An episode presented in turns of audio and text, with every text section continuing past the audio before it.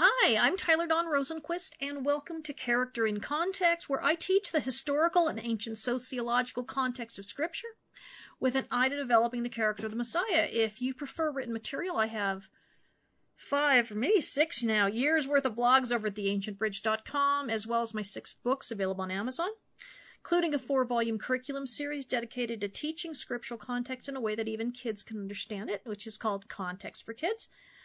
I also have two uh, video channels on YouTube with free teachings for both adults and kids, and um, along with uh, archives of my new radio show for kids, Context for Kids. So you can find the uh, link for those on my website. Past broadcasts of this program can be found at characterincontext.podbean.com, and transcripts can be had for most broadcasts at theancientbridge.com, including this one. Now, before we move on in our Mark studies, because it's taken us so long to just get to Mark chapter 7, where we're going to start next week. But, um, so in Mark 7 and 8, you know, it's, it's important to address the elephant in the room, namely the backlash against, you know, any sort of Jewish Gentile relations in the Hellenistic era, brought about by the tragic circumstances chronicled in Second Maccabees, which we talked about last week in the Hanukkah bro- broadcast. Now, I am of course referring to the attempts by High Priest Jason, who paid the pagan king Antiochus Epiphanes in order to steal the position from his own brother Onias. You know, so he he wanted to not only make Jerusalem a fully realized Greek city with all the trimmings, but he also wanted to remove the Torah as the law of the land. And, um, you know, there was, there was violent political fallout that ensued as a result. Now, we talked about this in greater depth last week, and although I don't have a full grown up teaching on the revolt and what it led to. I do have one available at contextforkids.com, which I will link to the transcript when I post it to my blog on Friday. So, Jubilees was written in the aftermath of the Maccabean revolt, during a time of xenophobic contempt and even hatred for Gentiles, and specifically the Greeks and Idumeans. Rome had not yet entered the picture in any real way, although they were on friendly terms, having signed a mutual protection pact toward the end of the uh, 35 years worth of on again, off again hostilities with the Seleucids and their allies.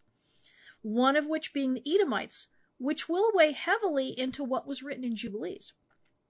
Now, Jubilees is a very important sectarian document of the Second Temple era. Now, what do I mean by sectarian document? Well, a sectarian document is a writing that is considered to be authoritative or somewhat authoritative by a sect or a denomination of a religion. I think the easiest way to describe this is through Mormonism. Mormons consider themselves to be the true representatives of Christianity, okay? Following the true teachings of Jesus. However, a great many of their beliefs do not line up with the biblical account, and to justify this, they have sectarian documents. For example, the Book of Mormon and the Pearl of Great Price, and etc., etc., that are considered authoritative and contain stories which serve to promote their specific beliefs. Within the Mormon Church, you also have the FLDS, it's I think it's the fundamentalist Latter Day Saints. I I know the F stands for like fundamentalist. Um, and even the Mormons think they're a cult. That's um, that's the Jeffers, the Warren or Warren Jeffs. Is that the name? And, and they have their own writings and doctrines that they consider to be authoritative, and they believe that the rest of the Mormons are apostate. Of course, sectarian documents carry a lot of emotional weight because, you know, no one who has accepted one wants to believe that they've been hoodwinked. Despite a complete lack of archaeological evidence or the DNA evidence among the American Indian tribes that would prove their claims, people still cling to these documents. In fact, people will go to great lengths in order to substantiate them. You know, the Paleo Hebrew Ten Commandments found etched into a rock in Las Lunas, New Mexico, for example, you know, is believed by archaeologists to be a Mormon forgery, hoping to prove claims of an ancient Jewish civilization in the Americas, given that there's no other proof available. And uh, those who have claimed to authenticated the site are both considered frauds and have been discredited. And I mean, they've been discredited by people who are experts in this area, okay? Still, People are very emotional about the stone and, and take it as authentic, as a matter of faith. Another modern example is Hislop's Two Babylons, which, although completely discredited by history and archaeology and is biblically unsupported, still inspires books and teachings like crazy. And I, I used to believe this stuff too, okay? Before I started actually studying ancient religions, from the archaeological and literary record, which the primary sources, and the Bible in depth. So, you know, we probably all have this sort of stuff in our heads that isn't actually true and and don't question it until forced to and sometimes not even then. Well, during the Greek and Roman era um, sort of Judaism, you know, it, w- it was no different than we are today in believing and promoting as true what appeals to us emotionally. Groups started splintering off as a reaction to the increasing Hellenization of the culture. And all this, I haven't said it before, is like in the 100s before the Common Era, okay? Now, the Hasidim and the most famous Hasidim were the followers of Matthias Hasmonee and his sons, the most famous of which being Judas Maccabeus, you know who we know from the Maccabean Revolt. Um, there, then there's the Qumran sect, which was a priestly community out in the wilderness in the desert who might be Essenes, might be the Essenes that Josephus mentioned, maybe not. Uh, the Sadducees, another priestly community, uh, a very corrupt one, in league with the Romans and the Pharisees. Um, the Pharisees were laymen who studied and promoted a certain adherence to the law that the Qumran community thought made them look like a bunch of soft, sinful pansies. So the degree of Hellenization differed within the various groups, but Hellenization isn't something that's always automatically bad. After all, you know, the teacher disciple teaching lifestyle was directly linked, lifted from the Greeks. It's a good system. Good administration's good administration, I always say. But the change from the law as a system of wisdom for judges to a hard legal code can also be traced to Greco Roman era influences. How each sect reacted to this increasingly outside influence shows up in their writings and Jubilees, which was originally written in Hebrew and of which we only have small fragments today and then it was translated into Greek, of which we have no fragments, and Syriac, and we have a few Syriac passages, and by we, I don't mean me. I mean the scholarly community people have these somewhere. And uh, then it was um, translated from Greek into Ethiopic and Latin. Now, the only Greek we have of Jubilees comes in the form of quotes from early church fathers. We know that it was originally in Hebrew because that's what our oldest fragments are written in. The Syriac is obviously a direct translation from the Hebrew because it contains no Greek loanwords or markers, which both Ethiopic and Latin versions are full of these, these Greek little hints. We have a complete Ethiopic text and about a quarter of it in Latin and some passages in Syriac. So if it were not for the Ethiopian church, like First Enoch, we wouldn't even be discussing this as it was not popular enough among the Jews to survive, and, and with good reason, and we'll see why. Jubilees is also called Little Genesis, and it was written during a fairly narrow time period by a forerunner of the Qumran sect, what might have been the Essenes, or the early Hasidim, um, who had an in-depth knowledge of uh, temple practices and um, And whoever wrote this had access to the Samaritan Torah. Which is kind of shocking. Now, it really narrows down the candidates. Now, obviously, it is as old or older than the Hebrew fragments, but it makes reference to certain events that mirror the Maccabean revolt and quotes from First Enoch, which was a wildly popular Second Temple area era sectarian document. So it was written after First Enoch. It's fairly pro Jewish establishment, and so it has to be written before the big brouhaha between John Hyrcanus and the teacher of righteousness and the split between John Hyrcanus and the Pharisees it can't be a genuinely canonical document, however, because there are too many chronological mistakes, anachronisms, which are things that don't belong in the Genesis era but belong in the Maccabean era. So it was written after that. It's and, and, and it disagrees with itself and the Bible on a fairly regular basis. And not, I'm not just talking about a few times here. We either have to accept Genesis as presented in the Torah or Jubilees, but we cannot accept both. Whoever wrote it wrote it in order to explain and demand adherence to the pe- peculiar beliefs of their splinter sect of Judaism and specifically a calendar that was flawed for the exact same reasons as the calendar they were attacking. But very few would have picked up on it in those times, whereas anyone can see it now, just about. They accepted it as authoritative not because it was inerrant, because it's full of errors, okay?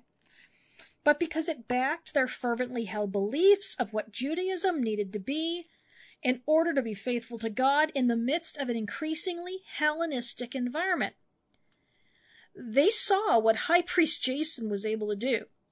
Bringing a gymnasium into the holy city where men competed with one another in the nude, replacing the law of Moses, you know, and, and creating a situation where their country was eventually overrun and the temple defiled by pagans. Not to mention so many people slaughtered in the opinion of the sect members, because if it was just one guy, then nothing would have been preserved, right?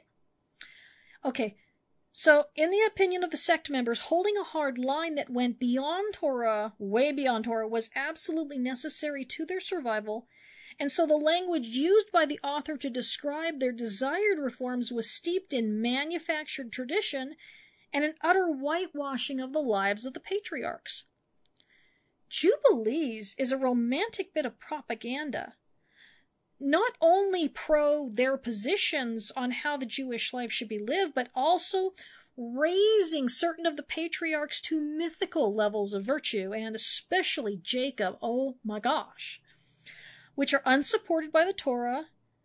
And because, you know, all propaganda needs a good villain, the vilification of Esau and Reuben beyond that which is even remotely justified in Torah.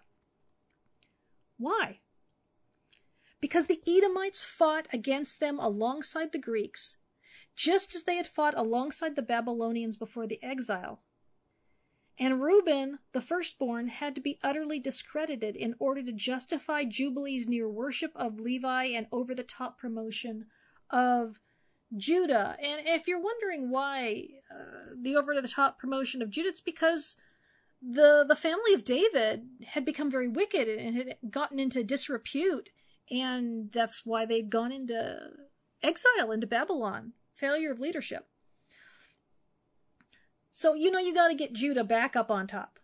Like Second Maccabees, which we discussed last week, myths and legends and outright manipulations were and are shamelessly promoted by sects in order to bolster their views and control how they want people to look at history. And hopefully I said second Maccabees and not first because they're entirely different documents. Now, Alexander Hislop did the same thing in the 19th century when he wrote The Two Babylons, where he completely manufactured a racist and scandalous life story of Nimrod, totally unsupported by the Bible or by history or archaeology. Yeah, in order to discredit Catholicism and to promote his personal views as the ones to be followed. As Hislop was a member of a recently formed splinter group himself, we see the common pattern.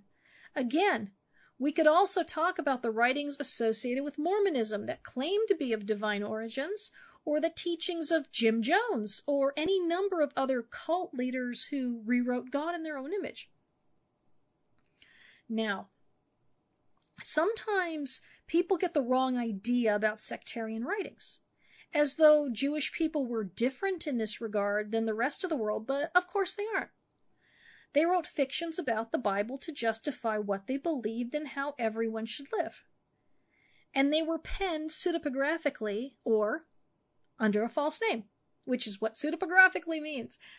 Generally, they use the name of a famous individual like Enoch and especially the patriarchs and Daniel. This was a very popular form of writing, and we see it a lot popping up in the Dead Sea Scrolls and with the Ethiopian Jews and the Ethiopian Christians and what they consider to be canonical. Now, we cry foul at this sort of thing nowadays, but we mustn't assume that they shared our prejudices against this form of quote unquote getting your point across different cultures, different times, different values, different outlooks. These are called Judeo Hellenistic works with good reason, because, you know, one way or another, these works were all the result of the clash and cooperation between Second Temple Judaism and the greater Greco Roman culture.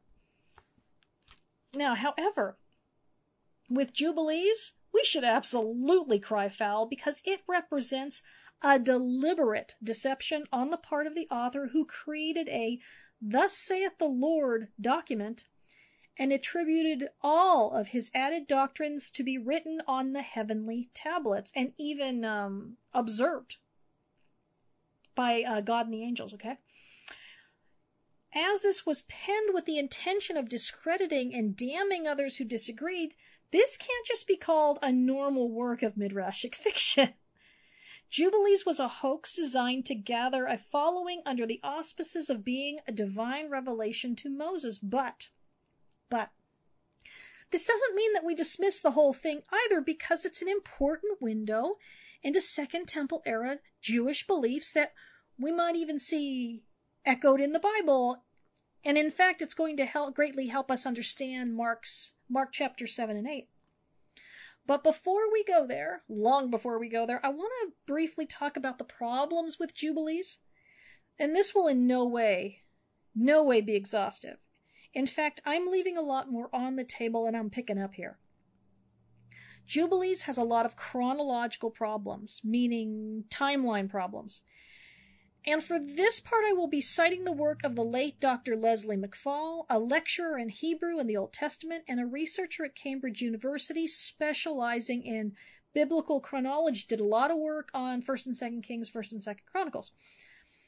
This paper is called The Chronology of Jubilees, where he um, marks every, or he charts everything out and takes notes of the discrepancies with the Genesis text, which I will link in the transcript because it is online along with his other unpublished articles. He was a big kahuna in biblical chrono- chronology research, let me tell you. He just died like, what? Five, three or five years ago, I can't remember. So let's look at the timeline problems. Abraham, Sarah, Isaac, Jacob, Joseph, and Benjamin all have multiple timelines within Jubilees for various reasons, including multiple birth dates and ages at events that don't match up with one another. Not only doesn't Jubilees agree with itself, but it also doesn't agree with the Bible consistency, consistently.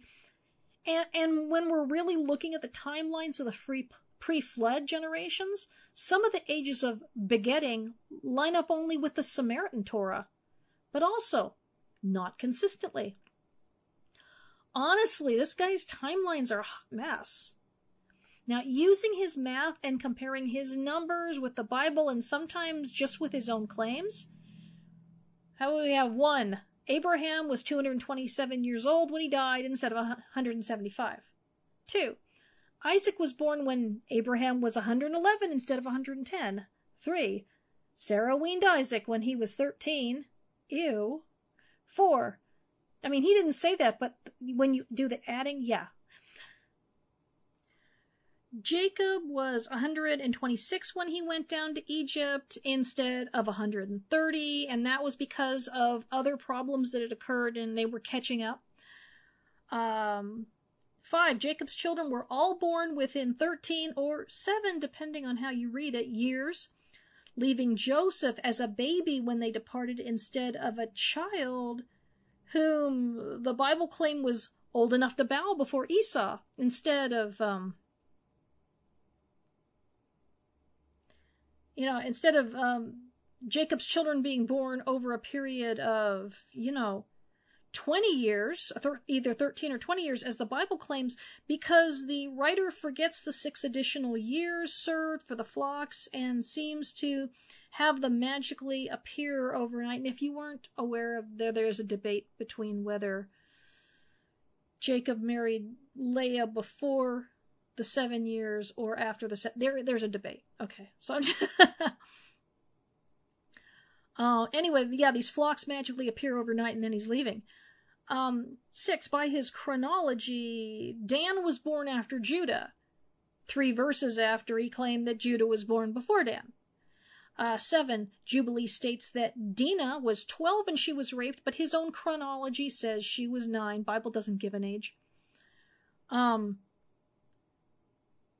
which by his reckoning also would make Levi and Simeon 16 and 19 when they single or double handedly slaughtered an entire city. Uh, 8. Peleg became uh, Reu's father when he was only 12 years old, which is enormously unlikely. All right. So let's talk about some and only some outright errors because uh, this is only 50 minutes long. I only do some. In Jubilees 5 9, the days given for a man are 110 years and not the 120, according to the Bible. And according to his chronology, Noah builds the ark in like one year. In 614, Noah is commanded to perform the Tamid offering every morning and evening forever. That's two male lambs a day. He originally brought seven males on the ark and seven females. Even if they had twins during that year and all of them were male, he would still only have 21 male lambs and he already sacrificed one of them when he depart. Within two weeks, he would no longer be able to perform the Tamid. But this is just one of the many anachronisms forced backwards into Genesis from Exodus. In 623, there are four additional festivals to be celebrated. Uh, forever, one every 13 weeks. In 1317, Jubilees claims that Lot left Abraham and that Abraham was sad about it, whereas Genesis clearly says that Abraham sent Lot away. In uh, 2216, they are forbidden to have any dealings whatsoever with the Gentiles, and especially don't eat with them. And so this is an important Second Temple era innovation to Judaism that's found nowhere in the Bible. Remember, he's talking about Genesis, not Exodus, not Leviticus, not Numbers, not Deuteronomy, not Ezra, not Nehemiah, not none of that. Genesis. Remember what's supposed to be there and what is not. Now, this right here is really interesting. Um, Jubilees 23, verses 26 through 29. And in those days the children shall begin to study the laws and seek the commandments and to return to the path of the righteousness. And the days shall begin to grow many and increase among those children till their days draw nigh to one thousand years, and to a greater number of years than before was the number of the days. And there shall be no old man, nor one who is not satisfied with his days. For as shall be for all shall be as children and youths, and all their days they shall complete and live in peace and joy. There shall be no Satan or any evil destroyer, for all their days shall be as days of blessing and healing. And I'm going to have to tell you the problem with that in just a minute.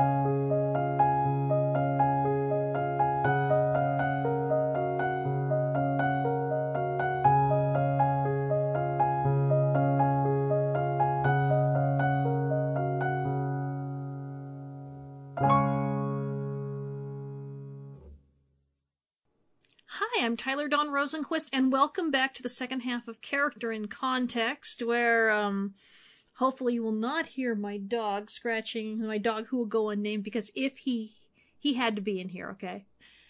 I never let him in here, and if he hears his name, you know he's gonna be like, yeah, it's gonna be not good. Anyway, this week we are talking about the uh, pseudepigraphic work um, of Jubilees, which shows up in the Apocrypha, um, and is not easily classified as a form of literature, by the way, you know, because it's got elements, but it's not really any one genre. It's really strange. I can't call it a midrash. I can't call it an apocalypse. I can't call it this. I can't call it that. I can call it a big fake. That's about as close as I can get.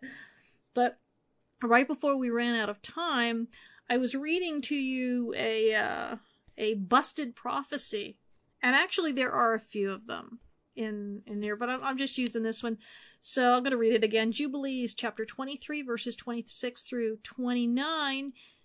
Um, and really, this is right here. This is a manipulation piece designed to get people to living a more righteous life, and it would just be good if people would just say, "Hey guys, let's live a more righteous life." because it's the right thing to do. But no, it says, in those and in those days the children shall begin to study the laws and to seek the commandments and to return to the path of righteousness. And the days shall begin to grow many and increase among the children of men till the de- their days draw nigh to 1000 years. And the greater of number years than before was the number of the days. And there shall be no man no old man, nor one who is not satisfied with his days, for all shall be as children and youths, and all their days shall be complete, and live in peace and joy, and there shall be no Satan, nor any evil destroyer, for all their days shall be of blessing and healing. Now, the context of this was um, they had just spoken of why lifespans were so much shorter than they used to be is because of wickedness. So the wickedness, the lifespan got shorter. But he's saying that um, if people start studying the Torah and living righteously, they're going to keep living and they're going to live to like a thousand years or more. Of course, compared to when this was written, people are heck a lot studying the Torah more and uh, even worldwide. And no, still 100 years or so, you know. so, sorry. So, more background on this. The Jews were free of foreign tyranny for the first time in hundreds of years, and they were under the high priesthood of the Hasmoneans, who would not claim kingship until one or two more generations, depending on whether this was written during the time of Simon or during the time of John Hyrcanus. It was a time of great hope because the Hasidim, the ones who zealously fought against the Seleucids and their allies, were very seriously faithful Jews and they were all waiting for the Davidic Messiah King and the final day of judgment, um, mentioned in verses previous to the one I shared. Now, everything, you know, right then, everything seemed awesome, all right? They had their own choice of priest, their own law, and things were getting back to how they felt it should be after terrible oppression. Torah scrolls were being rewritten after having been burned. It was a time of incredible hope. This was written in the midst of that, a quote unquote prophecy that the Jews would study Torah and increase righteousness, that lifespans would increase to pre flood levels and even higher. Um, yeah, not so much. Okay. It's, it hasn't happened. So let's look at uh, 2634. Esau's blessing from Jacob is given an addendum, you know, after uh, I, from Isaac, sorry, after Jacob stole it. Good grief. Um, so Esau's blessing from Isaac is given an addendum to promise what a great sinner he would be. it's like it's like talk about adding uh, insult to injury or, or, or whatever. Now, remember, his descendants fought on the side of both Babylon and the Seleucids um, and were later conquered by John Hyrcanus and forcibly converted. Um, Herod the Great was a descendant of the Esau, the Edomites. They were called the Idumeans at that point. Now, this is propaganda. Jubilees also later claims that when Esau left Isaac and Rebekah, his parents, that he took all their animals with them and left them in utter poverty. And that he waged war on Jacob and Jacob killed Esau. Laban, on the other hand, is practically portrayed as a saint, with it written on the aforementioned quote unquote heavenly tablets that the younger daughter should never be married off before the older. This, so he's just doing what he had to do, you know. Laban was so righteous. Now, this, along with not mentioning the idol incident or Leah's subsequent harsh treatment of Rebecca, you know, it made it possible for the author to talk about how perfect a wife Leah was and how she was never anything but gentle and sweet. Why was this altered? Because Laban was the grandfather of the 12 tribes and Leah was the mother of Judah and Levi, who were also creatively embellished in the text for the sake of promoting the uncontested authority of the priesthood and the hope for the coming Davidic Messiah. In fact, the slaughter of the residents of Shechem was rewritten in order to make it look like Levi was behaving righteously, and the incident between Judah and Tamar completely disregards the Bible in claiming that neither Er nor Onan ever had sexual relationships with that woman. All right? Thus, she was a virgin when Judah went into her. And he gets total pass on that, all right? And thus not guilty of uncovering the nakedness of his son. Boy, this guy likes to clean up the messy little bits. In fact, the author has a real fixation on sexual sin and repeats the injunction to burn an indecent woman a bit more than I would say is healthy. Okay, a lot more. In fact, the guy is super focused on nudity, circumcision, festivals, honoring parents, refraining from contact with Gentiles, and especially with intermarriage. Oh, and the very legalistic Sabbath laws in the final chapter. It would seem that this is very much stemming from uh, backlash, you know, from the intrusion of the Hellenistic gymnasium where nudity was practiced, the undoing of circumcisions, young people flocking to Hellenistic ways in defiance of parental traditions, you know, and a desire for it never to happen again. The focus and backdating of all the festivals and even repurposing of them seems to be an attempt on the author's part to reinvigorate the festivals in the eyes of his fellow Jews by giving them more meaning than is otherwise found in the text. Shavuot, for example, was rewritten as a yearly covenant renewal ceremony from the time of Noah and the giving of the rainbow. Abraham made booths for his hired men to celebrate Sukkot. In the middle of the desert, Jacob instituted Yom Kippur as a day of mourning when they believed that Jacob was dead and Dinah and Bilhah both died of grief, which when I think about it, it's really odd because before that, Jacob was given some quote unquote heavenly tablets, so they are again, that taught him the future of all his children. So why didn't he know that Joseph wasn't really dead? But there's a problem with what was written because it is not written as a biblical account where the sins and mistakes and faithlessness of the patriarchs are related in living color and where the Psalms and the prophets speak of a time when the Gentiles must be brought into the fold. You know, when read as an effort to get the pendulum swinging, you know, far from Hellenism, it becomes more understandable as propaganda literature, complete with bad guys that are currently relatable and dangers that go back farther and and and could have been avoided if uh if we only we haven't you know turned away from the one true calendar and the four extra feast days after Moses died speaking of the calendar, let's go there because I, I know that some people have been worried and harassed and, and told that they should be following this, and I have to minister to some of them sometimes, talk them down from the ledge. So this is in chapter 6, verses 32 through 38, I think. So, for I have written in the book of the first law, okay, there's a book of the first law, in that which I have written for thee, that thou shouldst celebrate it in its season. Why doesn't somebody. it's King James English, right?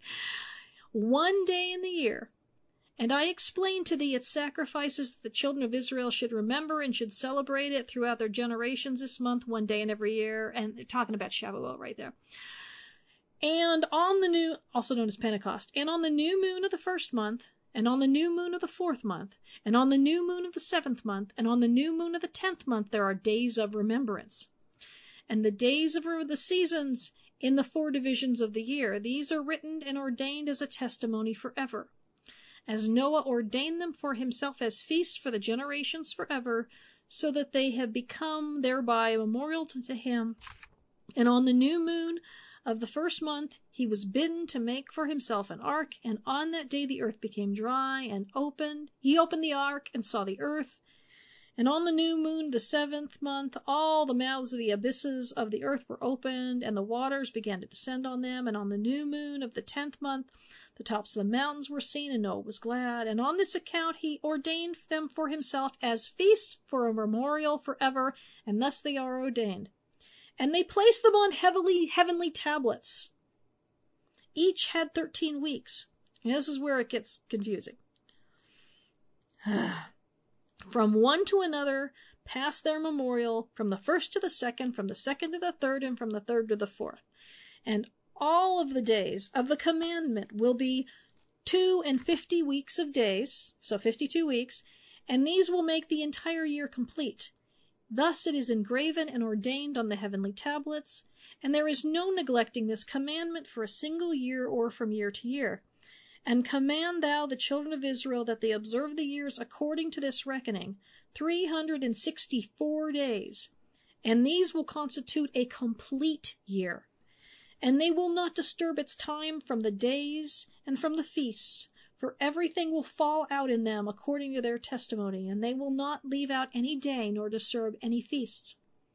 But if they so neglect and do not observe them according to this commandment, then they will disturb all the seasons, and the years will be dislodged from this order. And they will disturb the seasons, and the years will be dislodged, and they will neglect their ordinances. And the children of Israel will forget and will not find the path of the years and will forget the new moons and the seasons and the Sabbaths, and they will go wrong as to all the orders of the years.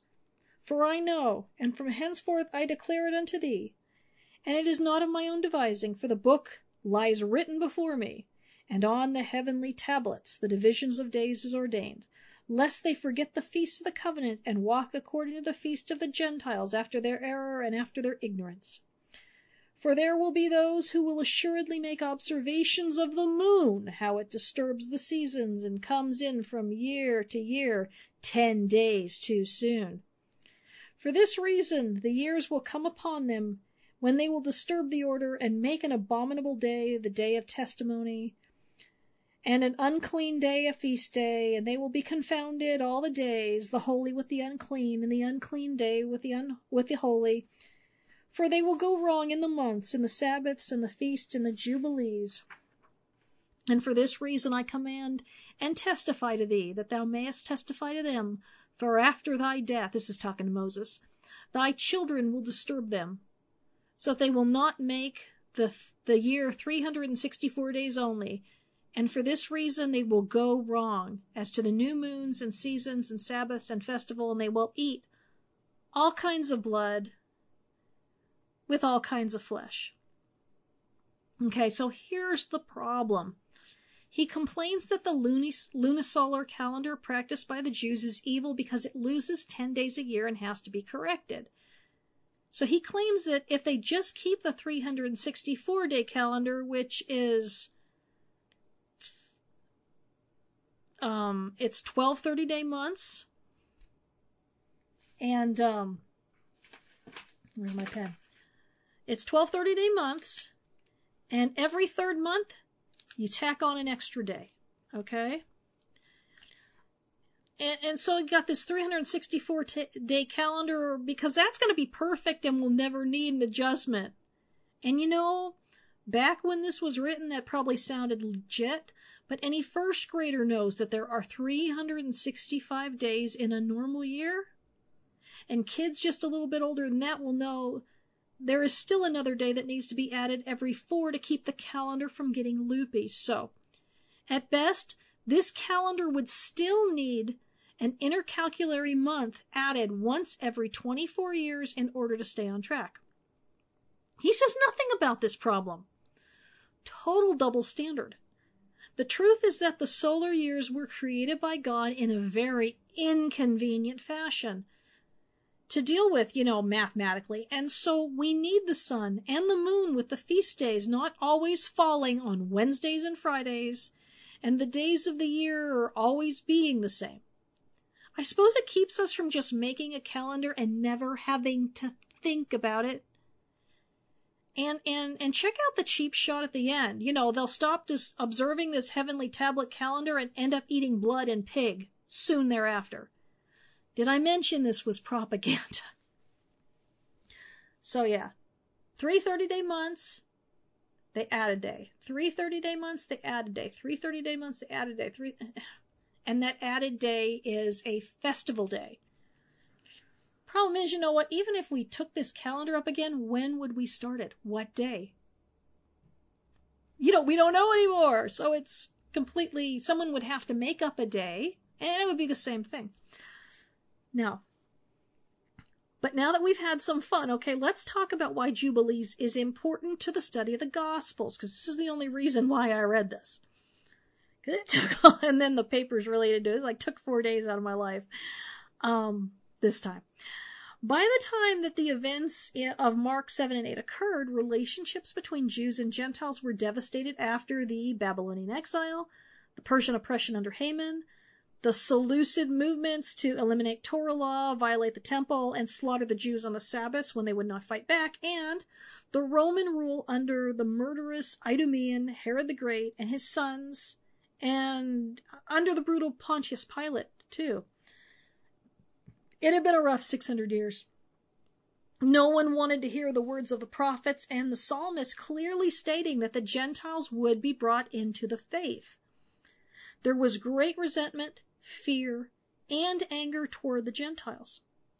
Even a cursory reading of the Qumran sect's writings shows that even the most faithful priestly Jews were hungering and thirsting for revenge of the worst sort. Now, although Jubilees is not canon and amounts to a deliberate deception or the rantings of a madman, smart madman, but a madman nonetheless, but not smart enough to keep it all organized in his mind so he didn't mess up the dates. Um, it absolutely reflects the mood and some of the beliefs at the time. Jubilees wasn't written in a vacuum. People felt this way. And because they felt that way toward Gentiles, it resulted in beliefs that would be held to one degree or another by the various factions. The static calendar, for example, was preferred by the Sadducees, who wanted all feasts to fall on Wednesdays and Fridays, except for first fruits, which was all, or I mean, um, yeah, first fruits was always on a Sunday. Um, the Qumran Covenanters would never have dealings with Gentiles, and they also believed that having sex with one's spouse on the Sabbath was a sin. Sadducees believed that too. Not on the Sabbath, guys. And and and would have held um, with the other extra biblical Sabbath regulations as well as they um, the the Qumran people wouldn't even save someone's life if it required effort on the Sabbath. The Shammai school of Pharisees was ardently anti-Gentile compared to the more liberal Hillelites, but neither was going out of their way to make converts of non-Jews. And I hope you can see why, even though Jubilees is not legit for doctrine or for canon, you know, why it's absolutely legit for kind of testing the waters of the late Second Temple era Judaism. Jubilees explains a lot of what they believed about the Gentiles and why. And why, you know, perhaps when, when people read this, they were quick to accept it. Okay? Because they said, yeah, that's exactly how God feels about those disgusting Gentiles, and they're the whole reason that we're in this mess in the first place, and da da da da da da da. All right. So, in Mark 7 and 8, we have the famous incident over the Pharisees rebuking Yeshua because his disciples are eating with unwashed hands. While Luke claims that Yeshua wasn't eating with washed hands either. And they washed hands not for clean, you know, not because of germs, uh, not because of any biblical commandments either, but because they were concerned with becoming contaminated by Gentile defilement in the marketplace. It was sort of um, inspired by the priests. Well, it was. It was inspired by the uh, commandments for the priest who were handling the sacrifices and dealing with the altar in the temple. But there was no command to do this outside of the temple. Um, Yet they were concerned with becoming contaminated by Gentile defilement or otherwise in the marketplace. They decided that touching something touched by a Gentile would transfer impurity to one's hands, which would then in turn contaminate their food, which would in turn contaminate them. Okay? Of course, this isn't biblical, and next week we will talk about why, but this amounts to a huge problem for Yeshua and the disciples who, you know, later on in the chapter end up in the regions of um, Tyre, Sidon, and Decapolis. If one can defile themselves by coming into contact with such and such in the marketplace, in the middle of Capernaum or in or Jerusalem, you know, wherever, then it how on earth can they preach the gospel? How can they share table fellowship with Gentiles? How will they lay their hands on the sick and heal them? How will the gospel be taken to the ends of the earth as prophesied by Isaiah and the prophets? Obviously, it can't. So, these attitudes, they had to be dealt a death blow. Being ritually clean beyond biblical standards would mean an end to the spread of the gospel before it even began. And it was so deeply ingrained that even 10 years later, you know, after the resurrection and ascension, Peter still has to be given a vision in order to even begin to cope with the reality of the situation. And what happened when, you know, so Peter goes and, and he sees that you don't call people unclean like that. Okay? You don't call people common. Um, and, and then he gets back to Jerusalem and they're saying, saying, Hey, what happened? He tells me, say, you guys were in the house with Gentiles and you ate with them oh my gosh, somebody get the Lysol and the Clorox wipes and and all that stuff and and so he tells them the story and they are floored because it totally breaks their paradigms too. Okay? So Jubilees and other sectarian writings are a vital window into the problem that would have stopped the gospel dead in its tracks and certainly would have made the miracles worked by Yeshua that we're going to be studying the next few weeks here in Gentile lands impossible.